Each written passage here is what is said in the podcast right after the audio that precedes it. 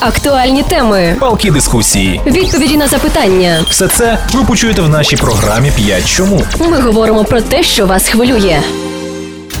Вітаю слухачів на хвилі Радіо Максимум. В ефірі проект «5 чому?». З вами у студії Микита Паршин. Тема сьогоднішньої програми – складнощі працевлаштування переселенців. З 24 лютого у Запоріжжі статус безробітного отримали 1950 внутрішньо переміщених осіб. З них працевлаштовані 304 переселенці. Серед тих, хто залишається у місті, дійсно існує проблема з пошуком роботи. Багато роботодавців просто не хочуть брати на роботу внутрішньо переміщених осіб. Сьогодні ми спробуємо зрозуміти, в чому складність пошуку роботи для переселенців, а також спробуємо знайти вихід з такої ситуації. Для цього ми використаємо техніку «5 чому?».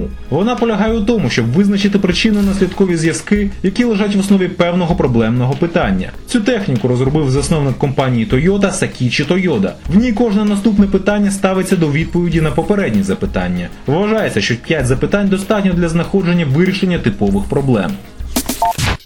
Тему складнощів працевлаштування переселенців ми обговоримо з нашими гостями. В нашій студії Ірина Куратченко, психологиня, голова правління ГО «Взаємодія», та Віктор Дерев'янко, депутат Запорізької районної ради. Ірино, Вікторе, вітаю вас у нашій студії. Доброго дня. Добрий день.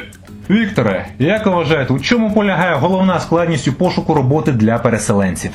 Я би хотів тут зауважити, що наразі, враховуючи те, що ми вже півроку ведемо війну з Російською Федерацією, пошуки для роботи мають складнощі не тільки для переселенців, а в принципі для всіх громадян України, але переселенцям дійсно важче. Ми бачимо, що і на окупованих територіях багато знищених підприємств, на прифронтовій зоні, в тому числі в нашому Запоріжжі, дуже багато підприємств або не працює, або евакуювалися в більш безпечні центральні та західні регіони.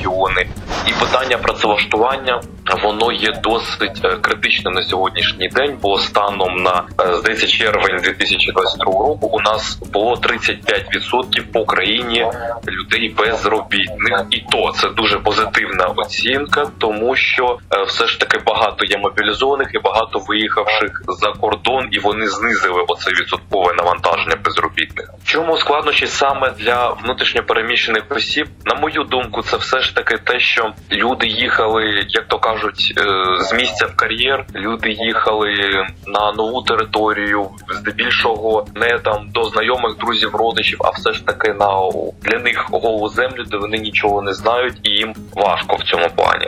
По-друге, не забуваємо, що окрім внутрішньопереміщених осіб, логістичні аспекти підприємств були порушені, сфера послуг дуже сильно постраждала, і ті люди, які вже на місці працювали, тобто не є внутрішньопереміщені особи, вони також втратили роботу. Тобто важкість ще полягає у якраз таки конкуренції. Наразі найостанніші дані, найактуальніші, які ми маємо, в Запорізькій області на одне робоче місце претендує або, якщо я помиляюсь, 19 або 22 громадянина. Серед них, як ви розумієте, і є внутрішньо переміщені особи. Тому тут ще є питання складності в конкуренції. Складнощі, які ми ще можемо тут сказати, окрім все ж таки тих, що вже названі. Ну, психологічний фактор, звісно, психологічний фактор, я його не виключаю, тому що людям важко переналаштуватися в цьому режимі, але тут, я думаю, пані Ірина, вона додасть вже більше з фахової точки зору. Пані Ірина, як на вашу думку, що найскладніше для переселенців у пошуку роботи у новому місті? Ну, я хочу звернути вашу увагу про те, що в першу чергу ми задовольняємо свої такі потреби, і якщо згадати потреби за Маслоу, це фізіологічні потреби, тобто люди думають спочатку, де вони будуть жити, як вони будуть, що вони будуть їсти, що одягати. І ми тут маємо, така ситуація, ви знаєте, що кожен прихисток, де перебувають переселенці, вони мають свої терміни перебування. І це дуже, знаєте, це перше питання, а де я буду далі жити? Тобто, якщо ця потреба задовольняється, то ми можемо рухатися далі. Далі друга потреба, яку ми покриваємо, це потреба в безпеці. І наразі не одна людина не може себе почувати в безпеці в Україні. Жодна, да? Бо тому що така ситуація війни, вона не дає можливості навіть розслабитися розслабитися навіть тоді, коли ти маєш там або вночі, або вихідний день, тобто немає можливості на відновлення і взагалі якогось такого стратегічного планування, що робити далі. І безпосередньо, це якщо з цієї сторони так обговорювати. І друге, це дійсно психоемоційний стан людей, які є внутрішньо переміщеними особами. А я скажу вам, що коли вони приїжджають до більш-менш безпечного місця, як Запоріжжя, ну в якому, ну тобто не окуповане, щонайменше, так, і є якась, тобто є люди, є ну якесь спілкування, комунікація, робота. Ось, але вони, я хочу нагадати, вони приїжджають в ситуації такої травми, ну кажучи психологічною мовою, то людина в травмі. А травма – це в такому перекладі, ну на звичайний такий людську мову, це немає можливості втекти, немає можливості боротися, бо в нас такі реакції є: боротьба або бігство. А це замороженість.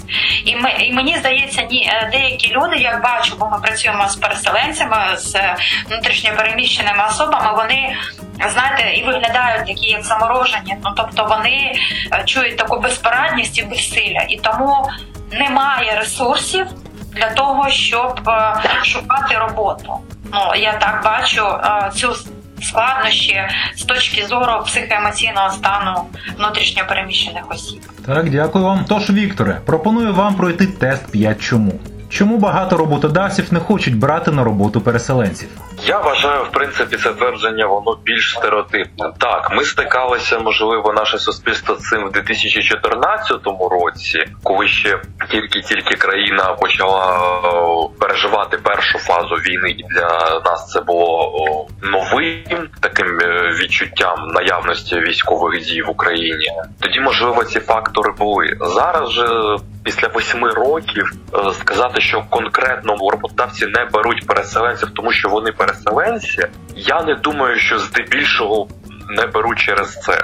Я думаю, що наразі у нас, в принципі, важке питання з точки зору економічного нашого стану. От, знову ж таки, повернемось до того, що багато підприємств, багато організацій, які давали податкові надходження, вони наразі є закритими. Але в той же час бізнес починає трохи оговтуватись, починає переналаштовувати свої ринки, свої логістичні зв'язки, намагається працювати. Як і на зовнішній ринок, так і на внутрішній ринок, то ми можемо тут казати, що так, робочі руки десь потрібні, десь не потрібні. Тому я не можу сказати, що не беруть через те, що вони переселенці.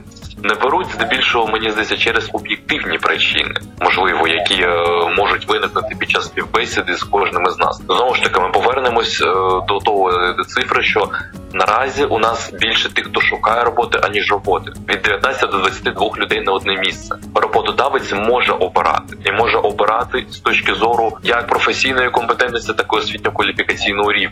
Тому я не думаю, що цей стереотип зараз у нас превалює в суспільстві, тим паче після того, що наша країна пережила за останні півроку, що не будуть брати на роботу, тому що переселенець є переселенець. Я не думаю, що наше суспільство зараз на сьогодні вже з таким стикається. Я не кажу, що повністю це можливо викорінене, але в переважній більшості випадків я не бачу це причиною. Тобто ви вважаєте, що на сьогодні вже не існує стереотипу, що переселенець – це ненадійний та тимчасовий співробітник? Я не можу сказати, що він тимчасовий або не тимчасовий, тому що, дивіться, це в залежності від його особистих рішень. Буде він залишатись або їхати далі. Якщо людина шукає роботу, то принаймні певний час він точно буде. Щодо ненадійності, я точно думаю, що це вже стереотип величезний. І в переважній своїй більшості, я думаю, що наше суспільство за 8 років його викорінило. Як в нинішніх умовах бути переселенцю з працевлаштуванням? Переселенцю в першу чергу, що треба зробити, з психологічної точки зору пані Ірина скаже, як себе правильно взяти руки і ухвалити це рішення, чи треба діяти далі. А з практичної, раціональної точки зору, я вважаю, що перш за все, це треба брати всі документи, які залишилися. Якщо, наприклад, у людини є там документи про освіту, трудова книжка або наявність там виписок про наявно кваліфікаційний, професійний стаж, це у нас і податковий, і пенсійний фонд, ці документи можуть зараз надати і в електронній версії, в аккаунтах вони є. То перш за все з цим всім треба йти до центру зайнятості, ставати на облік і шукати роботу самостійно. Звісно, бажано за професійним досвідом, за освітньо-кваліфікаційним рівнем, для того, щоб якнайефективніше працювати та як найбільше заробляти. Якщо за певним профілем людина, яка раніше була там, наприклад, там менеджером, і пропонують там посаду трохи іншу, то звісно, що треба вже думати над тим, як себе забезпечити, і можливо вже брати ті варіанти, які можливо не найкращі, але вони дадуть змогу жити і працювати далі. Бо життя на місці воно не стоїть, і, наприклад, зараз людина там півроку, рік попрацювала, потім вона там стала на ноги, змінила роботу далі. Або, дай Бог, щоб через півроку, рік у нас взагалі бойові дії скінчилися, людина можливо повернеться додому. Тому перш за все це взяти руки, іти ставати облік на центр зайнятості і найголовніше офіційно працевлаштовуватись. Бо і роботодавцю вигідно, бо держава сплачує 2 місяці по 6,5 тисяч гривень роботодавцю за кожного внутрішньопереміщену особу. І вигідно самі внутрішньопереміщені особи, бо є соціальні гарантії, які згідно кодексу законів про працю, це лікарняні, це відпустки, і все ж таки це податкові надходження і зарахування офіційно трудового стажу соціально. Тому так, звісно, працювати треба і якнайшвидше це треба робити, бо знову ж таки кожна працююча людина це теж боєць, але не на фронті, а в тилу, тому що кожен громадянин це платник податків, за рахунок яких ми одягаємо, озброюємо наші збройні сили, які звільняють успішно територію України. І тому так, я думаю, що перш за все, що приміщення собі треба, якщо коротко, центр зайнятості, робота за профілем, за стажем, якщо ні, то робота і стаємо на ноги. Як вважаєте, Вікторе, в нинішніх умовах, чи є шанси у людини внутрішньопереміщеної, яка шукає роботу, знайти роботу саме за фахом, чи все ж таки слід дивитися за ситуацією? Я думаю, що перший варіант, який озвучили, це треба робити однозначно, але якщо вже не виходить, то діяти за ситуацією. На превеликий жаль, ми півроку живемо в суспільстві під час військового стану, під час цієї турбулентності, де ми всі діємо за ситуацією.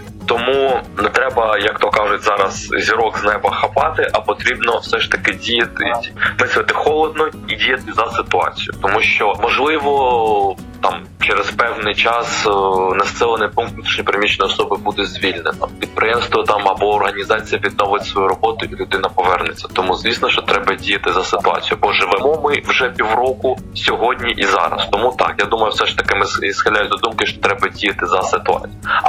Але звісно, враховуючи освітньо-кваліфікаційний рівень і наявність трудового стажу. Тому що людина краще буде робити ту роботу, яку вона виконувала професійно і якісно роками, аніж щось нове. Хоча і щось нове – це теж розвиток навичок та умінь. На вашу думку, ось на сьогодні, які найкращі варіанти роботи для переселенців? Найкращі варіанти роботи – це та робота, яка буде приносити стабільний і більш-менш нормальний, середній, високий дохід. Друге, це та організація, це той роботодавець, який буде давати найбільш безпечні та комфортні умови. Третій варіант – це той варіант, де роботодавець буде дотримуватись КЗпП, а людина, яка шукає роботу, буде якісно працювати. Якщо цей механізм буде працювати, цей симбіоз, то я думаю, все буде добре. Дякую, Вікторе. Пані Ірино, яка ваша думка з приводу почутого?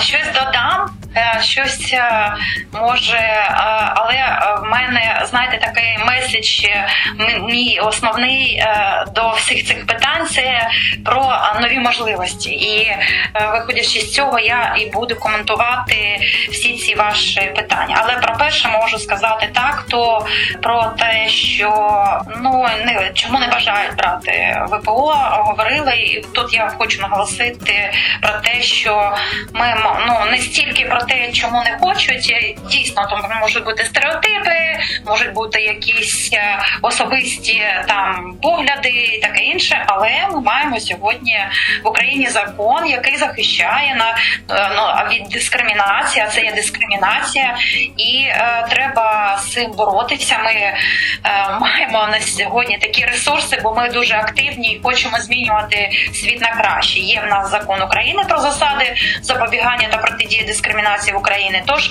якщо хтось стикається з явною такою дискримінацією, я не хочу вас брати, тому що ви сьогодні тут працюєте, а завтра поїдете кудись там.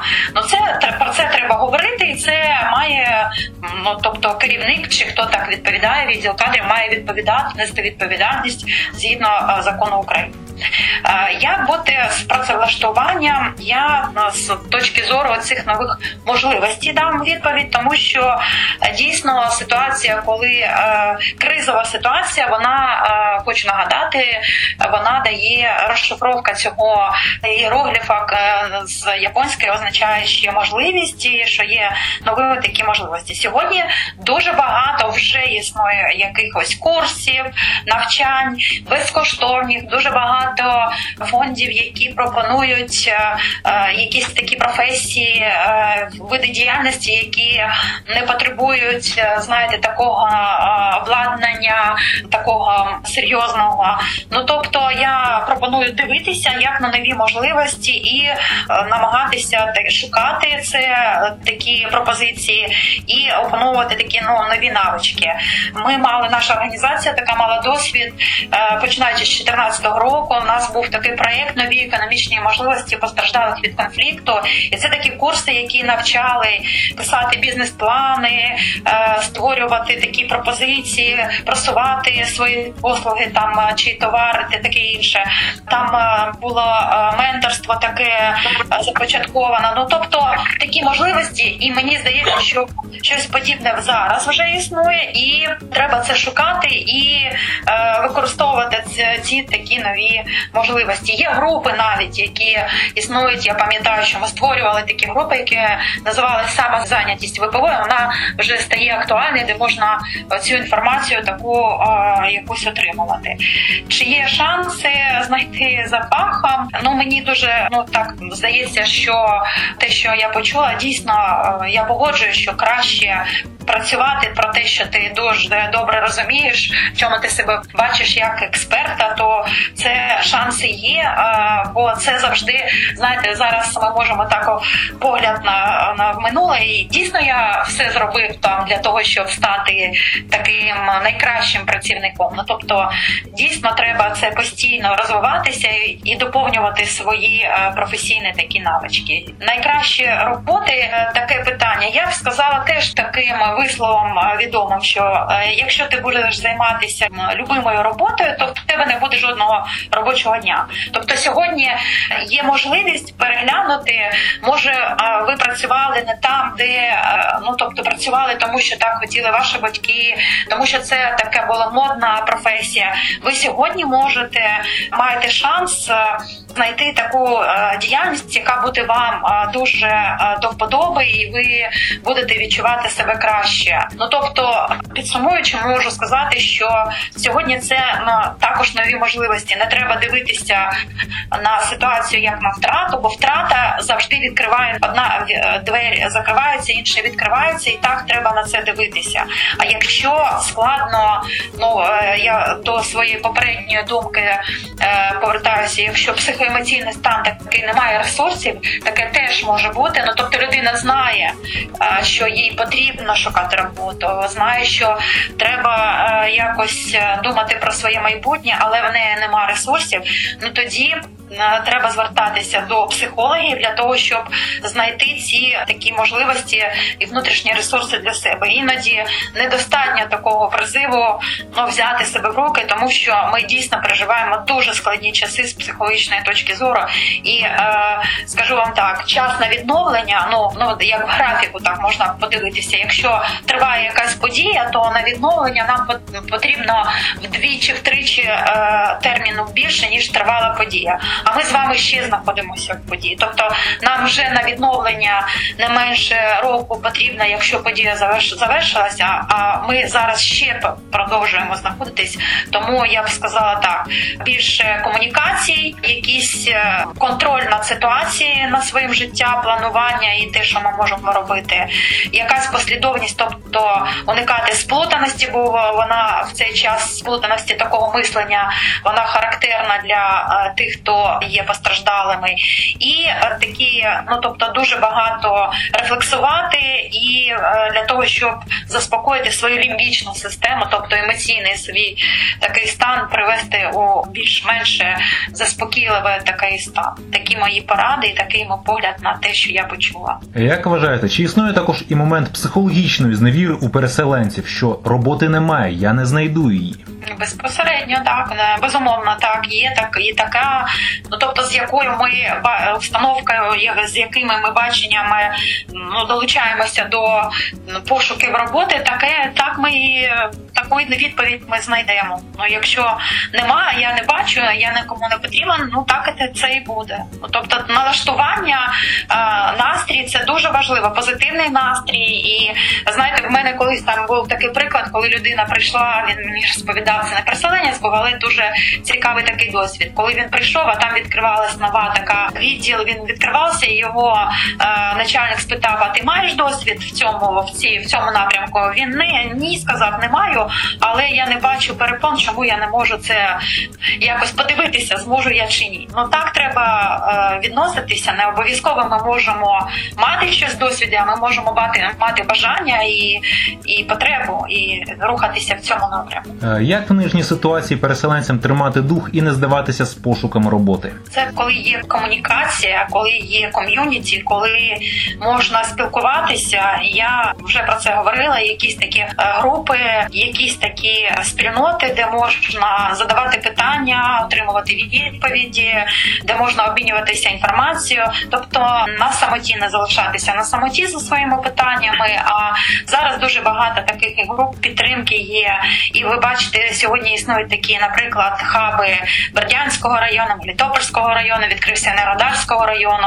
Хаби – це таке місце, де можна поспілкуватися, щось почути і для себе знайти якусь таку цікаву інформацію. Тобто бути в ком'юніті. Отже, з усього почутого ми можемо зробити висновок, що в першу чергу не слід здаватися, що переселенцям потрібно шукати нові можливості та не боятися освоювати новий фах. В свою чергу, роботодавцям слід пам'ятати, що в нинішній ситуації дуже часто на багатьох підприємствах не вистачає робочих рук. В той же час самим переселенцям потрібно відстоювати своє право на працевлаштування. Дякуємо нашим гостям. Нагадаю, в студії з нами були Ірина Куратченко, психологиня, голова правління ГО «Взаємодія», та Віктор Дерев'янко, депутат Запорізької районної ради. Дякую, все буде Україна. Дякую, ми обов'язково переможемо. Разом тримаємось. Актуальні теми, палкі дискусії, відповіді на запитання. Все це ви почуєте в нашій програмі «5 чому». Ми говоримо про те, що вас хвилює.